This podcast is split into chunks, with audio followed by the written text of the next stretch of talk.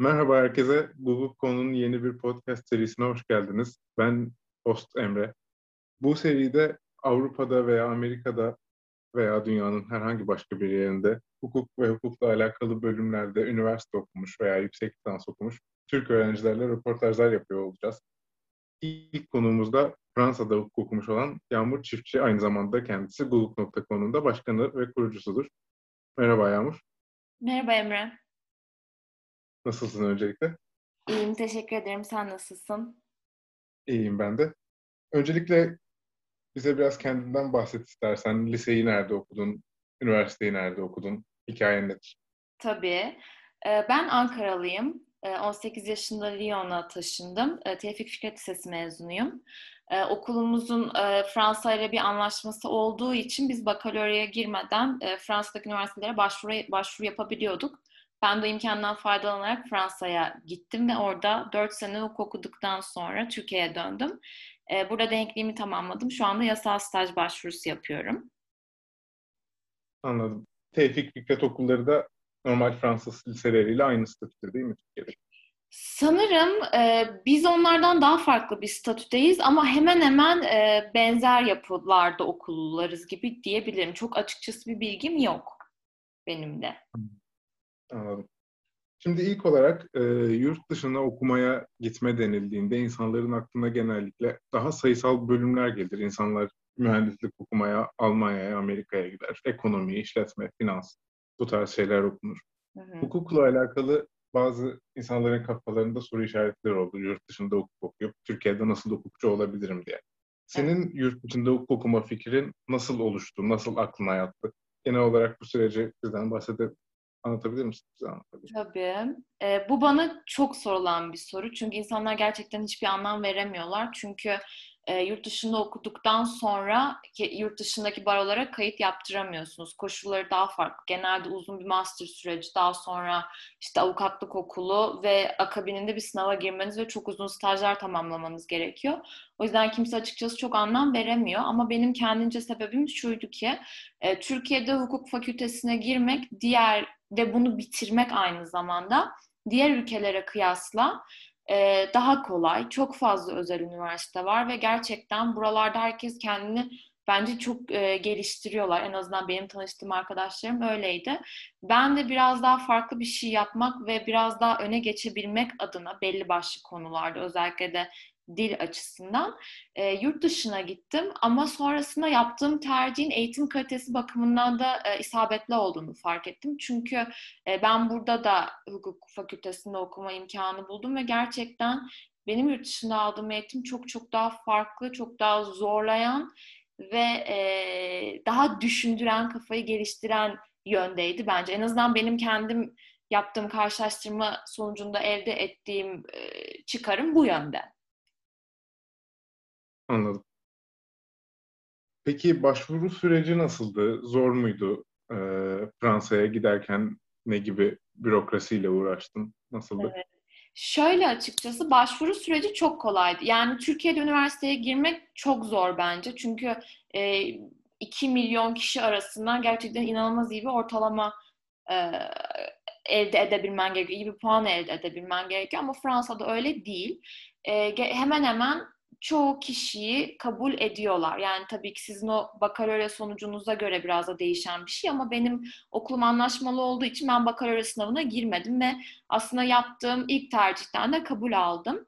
O yüzden e, sadece belli başlı belgeleri tamamladık. Ondan sonra bir işte motivasyon mektubu ve sonrasında aracı var. Campus France diye geçiyor. Onlar size aracı oluyor ve evraklarınızı okullara yolluyorlar. Nisan gibi benim kabulüm gelmişti ama şu an sanırım biraz daha geç geliyormuş. Ee, daha böyle Haziran'a doğru kaymış sanırım gelen kabuller. Ee, benim açımdan durum böyle işledi. Başvurularla ilgili şunu söylemek istiyorum. Ee, biz Fransa'ya başvururken sadece tek bir alanda başvuru yapabildik. Fakat tek bir alanda farklı fakültelere başvuru yaptık. Örneğin ben Fransa'nın farklı şehirlerinde bulunan değişik hukuk fakültelerine başvurabildim bir tek. Ama onun dışında mesela psikolojilere başvuramadım. Çünkü tek bir hakkım vardı ve bu arada üç tane tercih yapabiliyorsunuz. Ee, onun da öyle bir enteresan yönü vardı. Ama hani dediğim gibi gerçekten genelde başvurduğunuz yerden de kabul almak çok zor bir şey değil.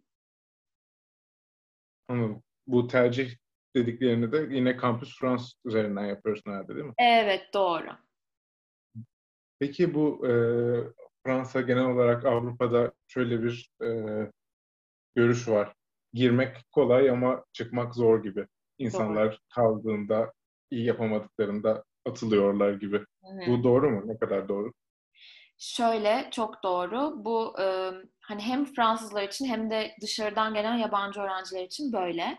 E, biz 2000 kişi başladık fakülteye. Yani hukuk birinci sınıfta 2000 öğrenci vardı. Mezun olurken bu sayı 500-750 arasındaydı diye biliyorum. Yani gerçekten çok yarısından fazlası ya okulu bırakıyor ya bölüm değiştiriyor da hani hayatını farklı şekilde yönlendiriyor. Çünkü daha çok şöyle bir mantık var. Herkese bu fırsat veriliyor. Kimse baştan elenmiyor ama sonrasında gerçekten çok isteyen ve kendini buna adayan kalabiliyor. Zaten hani ben e, Türkiye'de gelince çok şaşırmıştım. Hocalarla burada çok kolay iletişim kurulabiliyor, derdini anlatabiliyorsun, soru sorabiliyorsun. Bizde öyle bir şey yok yani. Profesör dediğiniz kişi zaten hani size dersi anlatıyor ve amfide zaten 500 kişisiniz. Hani iletişim kurmak yok. Mail atsanız kesinlikle cevap alamıyorsunuz. Bir kere öyle bir iletişim kopukluğu var. Öte yandan da bu Fransa'ya özgü bir e, sorundan bahsedeceğim ki oturma izni almak çok kolay değil. Ee, bir kere kalma hakkınız var. İkinci kere eğer sınıfta kalırsanız sınır dışı ediliyorsunuz. Ve tekrar ülkede kalma hakkı kazanabilmeniz için dava açmanız gerekiyor ve bunlar gerçekten çok can sıkıcı süreçler. Çünkü genel olarak Fransa çok fazla göçmen aldığı için ve bunların bir kısmı yasa dışı da olduğu için hemen hemen herkese artık biraz daha ülkeden e, atmaya yönelik politikalar uyguluyorlar. Bundan dolayı zaten e, öyle bir stresle sürekli yaşarken bir de okulla cebelleşiyorsunuz. Bu ikisi bir araya geldiğinde biraz e, gerçekten can sıkıcı olabiliyor. Çok ciddi meselelermiş. Evet. herhalde herhalde o zaman şöyle bir tavsiyede bulunabilirsin. Gitmek istediğinizden emin değilseniz veya hukuk okumak istediğinizden emin değilseniz yapmayın.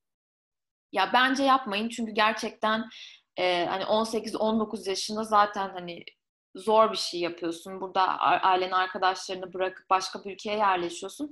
Bir de böyle küçük bir yaşta hani yaş, yas, sınır dışı edilmek gibi tatsız bir tecrübe edinmek bence bir travma açıkçası. O yüzden hani en azından nelerle karşılaşabileceğinizi bilerek giderseniz sizin için belki daha sağlıklı olabilir. Ama tabii ki de hani herkes çok zor, çok zor, iyi düşün diyor ama bitirmesi de imkansız değil yani. Bir de öyle bir durum da var. Evet tabii. Şimdi genel olarak okulun hayat okuldaki hayatın nasıldı? Bize biraz bundan bahsedebilir misin? Mesela ders seçimleri nasıl yapılıyordu? Dönemlik yoğunluğun nasıl? Kaç dersin vardı? Okulda sosyal faaliyetler ne kadar vardı? Kulüpler vesaire. Evet. Ee, şöyle biz hemen hemen hiç ders seçmedik. Okul size hangi dersi veriyorsa onu alıyorsunuz ve bunlar genelde dönemde e, 10 derse tekabül ediyor. E, bu arada 3 sene lisans, master'da genelde 2 sene oluyor. O yönde bir eğitim planı var. Ee, onun dışında seçmeli ders yok dediğim gibi herkes aynı eğitime tabi oluyor. Ve hani bizim derslerimiz 8'de başlardı amfi dersleri. 9'a kadar sürerdi. Bence çok çok çok yorucu. E, fakat onlara katılım zorunlu değildi. Hani eğer bir şekilde dersi bulabiliyorsanız hani kendinizi kurtarabiliyorsunuz. Hani ben en azından öyle yapıyordum ama bir de katılması zorunlu olan TD dersleri var. Zaten aslında bütün eğitim e, bir noktada oradan dönüyor. Orada size belli başlı hukuki e, metinlerin yazım tekniklerini öğretiyorlar ve Buna bağlı olaraktan her hafta 3-4 farklı dersten ödevleriniz oluyor. Ve sizin bunların hepsini eksiksiz yapmanız gerekiyor. Çünkü genelde hocalar e, kafasına göre bir işte diyor ki bugün senden ödevini alacağım, yarın senden ödevini alacağım. Ve eğer o an o kişiye ödevi teslim edemezsiniz direkt sıfır oluyor bütün o TD puanınız ve bu da hani bayağı notunuzun yarısının sıfır olarak hesaplanmasına denk geliyor. O açıdan 12 hafta boyunca hazır bir şekilde e, dersleri takip etmeniz gerekiyor. O kısım biraz hani yorucu olabiliyor çünkü asla düşmeye, hani modunuzun düşmesine ya da disiplininizi kaybetmeye yer yok bu sistemde. Anladım. Peki sosyal aktiviteler olarak okul nasıldı? Ee, hiç ee, bir kulüpte faaliyet gösterdin mi? Ya şöyle, benim gözlemlediğim, ben hayır bu arada katılmadım. Ee, benim dört senem okula cebelleşmekle geçti açıkçası. Yani hani okulun ihtiyaçlarını karşılamak dışında ben hiçbir şey yapmadım. Sadece kendimi okula adadım diyebilirim. Ama yani hani okulun tabii ki e, kulüpleri vesaire var ama bu tarz şeyler bence Türkiye'de daha hani ben hani Türkiye'de okuduğum için de böyle bir karşılaştırma yapabiliyorum. Sanki bu tarz şeyler daha aktif ve daha sözü geçer faaliyetler gibi. Anladım. Peki oradaki sınav sisteminden biraz bahsedebilir misin bize? Üniversitede evet. geçmek için, kalmak için ne gibi notlara yüzde üzerinden düşünecek olursak mesela evet. kaça ihtiyacın oluyor gibi? Şöyle, e, Fransa'da notlandırma sistemi 20 üzerinden. E, geçme notunuz da 10. Fakat 10 alabilmek gerçekten inanılmaz zor. Yani 10 alabilmeniz için baştan aşağı bütün dersi biliyor olmanız gerekiyor. Derse hakim olmanız gerekiyor. Hani ben çok çok nadir 16-17 civarlarına çıktım. Hani zaten 18-19 alanlar bir mit yani. Ben birebir hiç tanışmadım hani o kadar yüksek notlar alanlarla ama tabii ki de var yani hani 2000 kişiden hani tabii bunların bir kısmı gidiyor ama hani 750-500 kişiden bahsediyoruz. Ee, onun dışında bizim genel olarak dört farklı sınav tipimiz vardı. Bunlardan bir ilki e, bir disertasyon dediğimiz böyle mini bir makale gibi düşünebilirsiniz. Çoğu sınav e, tipimizde biz disertasyon yazıyorduk. Bunun biraz metodolojisinden bahsedecek olursak genel olarak bir ortaya hukuki problem atıp bunu iki farklı görüş açısında ve iki farklı başlık altında incelemeniz gerekiyor ve bu başlıkları da ikiye bölmeniz gerekiyor. Yani totalde bu ortaya attığınız tezi dört farklı bakış açısından e, beslemeniz gerekiyor ve hani olay sadece ortaya bir hukuki soru atmakla da bitmiyor. Onun akabininde bir giriş yapmanız gerekiyor ve bu girişin de dört e, farklı paragrafı var. Bunların bir tanesinde tarihinden bahsettiğiniz konunun tarihinden konuşmanız gerekiyor. Bir işte başlangıç cümlesi yapmanız. Ondan sonra ve şu anda güncel olarak bu konu nerede? Nasıl tartışmalar dönüyor? Karşılaştırmalı hukukta bu nasıl? Fransa'da bu nasıl? Bunları e, argüman edebilmeniz gerekiyor ve bunu yapabilmeniz için inanılmaz bir e, entelektüel e, e, şey donanıma sahip olmanız lazım. Yoksa e, geçemiyorsunuz maalesef. Bu birinci bizim e, sınav tipimiz. İkincisi, ikincisi mahkeme kararlarını yorumlamak. E, benim en zorlandığım sınav tipiydi sanırım. Hayatımda hiçbir mahkeme kararı yorumlayıp geçer not aldığımı hatırlamıyorum. Hiç ben beceremedim yani. O da hani disertasyona yakın bir metodolojisi var ama orada size verilen tekst üzerinden gidiyorsunuz. Üçüncül olarak bizim burada daha çok tercih edilen klasik soru e, sınav tipi. Klasik soru karşıma çok çok az çıktı. Zaten onda dersi çalıştığınızda ve ezberlediğinizde hani yapamama imkanınız yok. Bir de e, QCM dedikleri test sınavları. Bu e, en gerçekten zorlayıcı olanıydı benim için açıkçası. E, bizim genelde bu daha minör derslerimiz test şeklindeydi ama testin puanlandırması çok acımasızca çünkü genelde birden fazla cevap oluyor. Her sorunun birden fazla cevabı oluyor. Ve yanlış bıraktı, her bir yanlış bir doğruyu götürüyor ve aynı zamanda da bir şekilde boş bırakırsanız da puanınız düşüyor. Mesela örneğin bir sorunun üç tane cevabı var ve siz iki tanesini şıkladınız çünkü birini bilmiyorsunuz. O sırf işaretlemediğinizden bile puanınız gidiyor e, eksiye düşenleri duyuyordum ben. Hani tabii ki de eksi yazmıyorlar notuna sıfır giriyorlar direkt ama o açıdan çok zorlayıcı. Çünkü bütün dersi harfi harfine bilmeniz gerekiyor.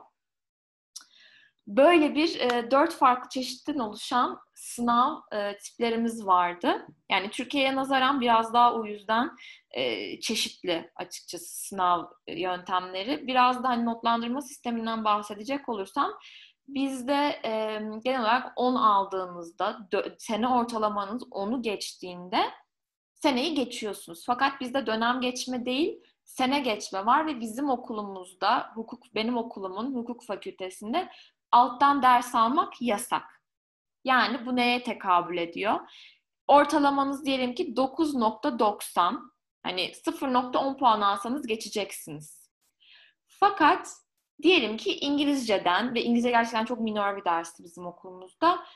3 aldınız diyelim siz İngilizceyi bir sonraki sene alamıyorsunuz ve sırf işte İngilizceden 3 aldığınız için bütün bir seneyi tekrar ediyorsunuz ve benim öyle arkadaşlarım vardı mesela bir sene boyunca sadece iki ders alan çünkü alttan ders yasak almak yasaktı. Ama genel sene ortalamanız 10 olursa örneğin birinci dönem 9, ikinci dönem 11 seneyi başarıyla tamamlıyorsunuz. Sistemimiz bu yönde. Evet. O zaman şöyle bir özetleyecek olursak teorik tabanınızın, temelinizin çok sağlam olması gerektiği gibi aynı zamanda aktif olarak hukuk dünyasında ne olduğunu da takip ediyor olmanız lazım. Kesinlikle. Ee, yorum gücünüzü de gücünüzün de sağlam Kesinlikle. olması lazım. Çok doğru, çok doğru. Aynen öyle. Anladım. Peki son olarak e, sana şunu sormak istiyorum. Yurt dışında hukuk okuduktan sonra senin durumunda Fransa oralarda kariyer yapmak mümkün mü bir Türk öğrenci için? Evet. Mümkünse ne tip işler bulabilirler? Bence bu çok güzel bir soru. Çünkü ben bunu Fransa e, özelinde değerlendireceğim ve bunu insan gitmeden göremiyor.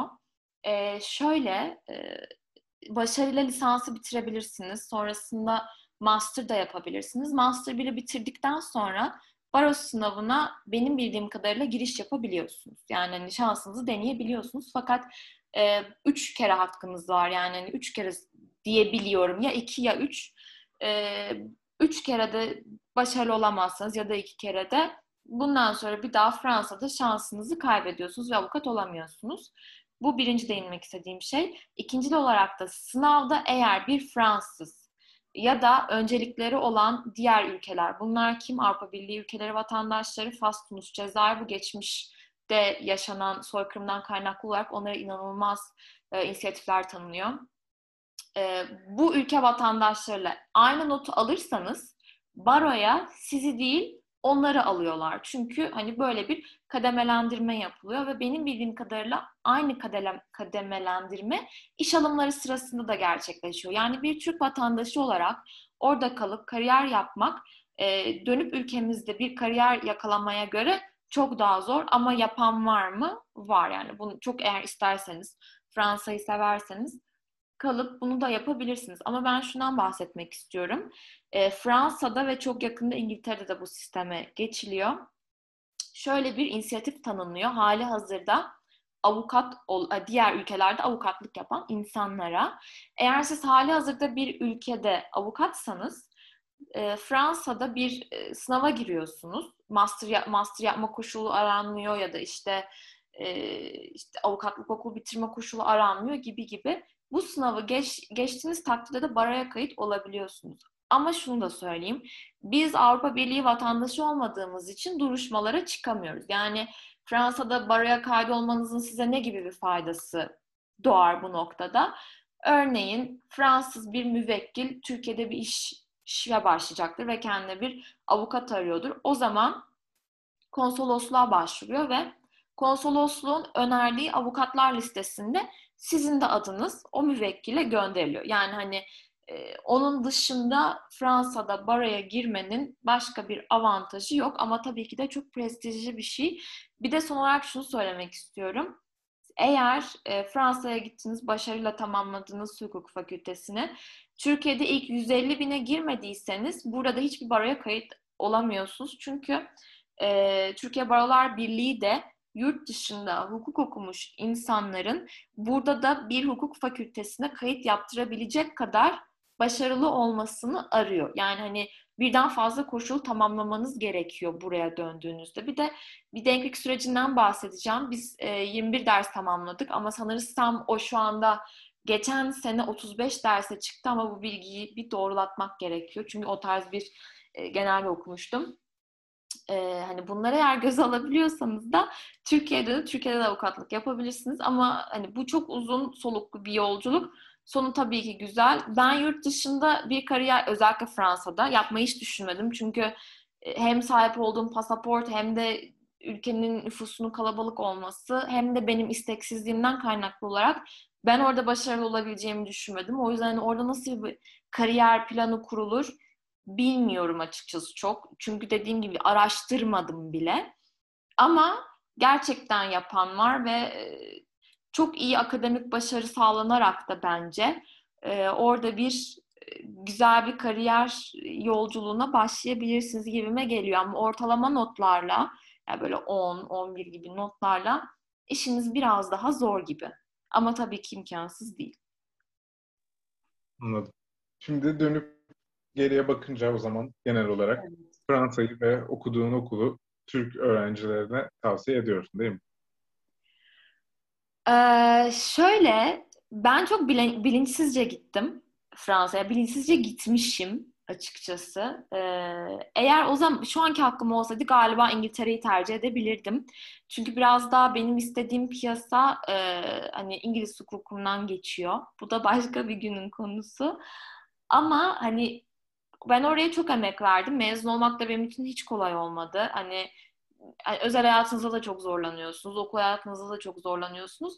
Bunun henüz daha karşılığını almış değilim. Hani günün birinde muhakkak e, bir şekilde bana geri hani ödeyecektir verdiğim emekler kendine ama hani henüz onu çok göremedim. E, ama hani Lyon bakımından konuşacak olursam buna önerir miyim diye. Ben çok Paris'e gitmek istemiştim açıkçası. Fakat ailem izin vermediği için tercihte bile bulunamadım. Ama hani yaşaması kolay bir yer. Paris çok daha hani hayatta kalması ve hayatını sürdürmesi hem daha masraflı hem de daha zor bir yer. Eğer Fransa'ya gitmeyi kafaya koyduysanız Lyon 3 Üniversitesi 1-2 var bir de 3 var. Lyon 3 Üniversitesi'ni tercih etmenizi ben e, tavsiye ederim. Özellikle Fransa içine kalacaksanız ismi çok daha duyulmuş bir okul. İsviçre'de de tanınan bir okul bu arada. Çünkü medeni hukuk kürsüsü gerçekten çok donanımlı ve e, geçmiş hükümetlerle birlikte çalışan ve kanun tekliflerinde bulunan bir kürsüsü var. E, önerir miyim diye sorarsanız eğer de hala çok aradayım. Yani dediğim gibi karşılığını gördüğüm gün kesinlikle öneririm ama o gün bugün mü bilmiyorum. Anladım. Teşekkür ederiz Yağmur. Ben teşekkür ederim Emre. Ee, önümüzdeki haftalarda bu podcastimizin yeni serilere devam edecek. İngiltere'den, İtalya'dan konuklarımız hazır. Daha başka ülkelerden de gelecektir diye düşünüyorum.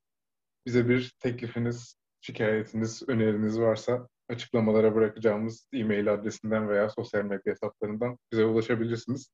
Dinlediğiniz için teşekkürler. Görüşürüz.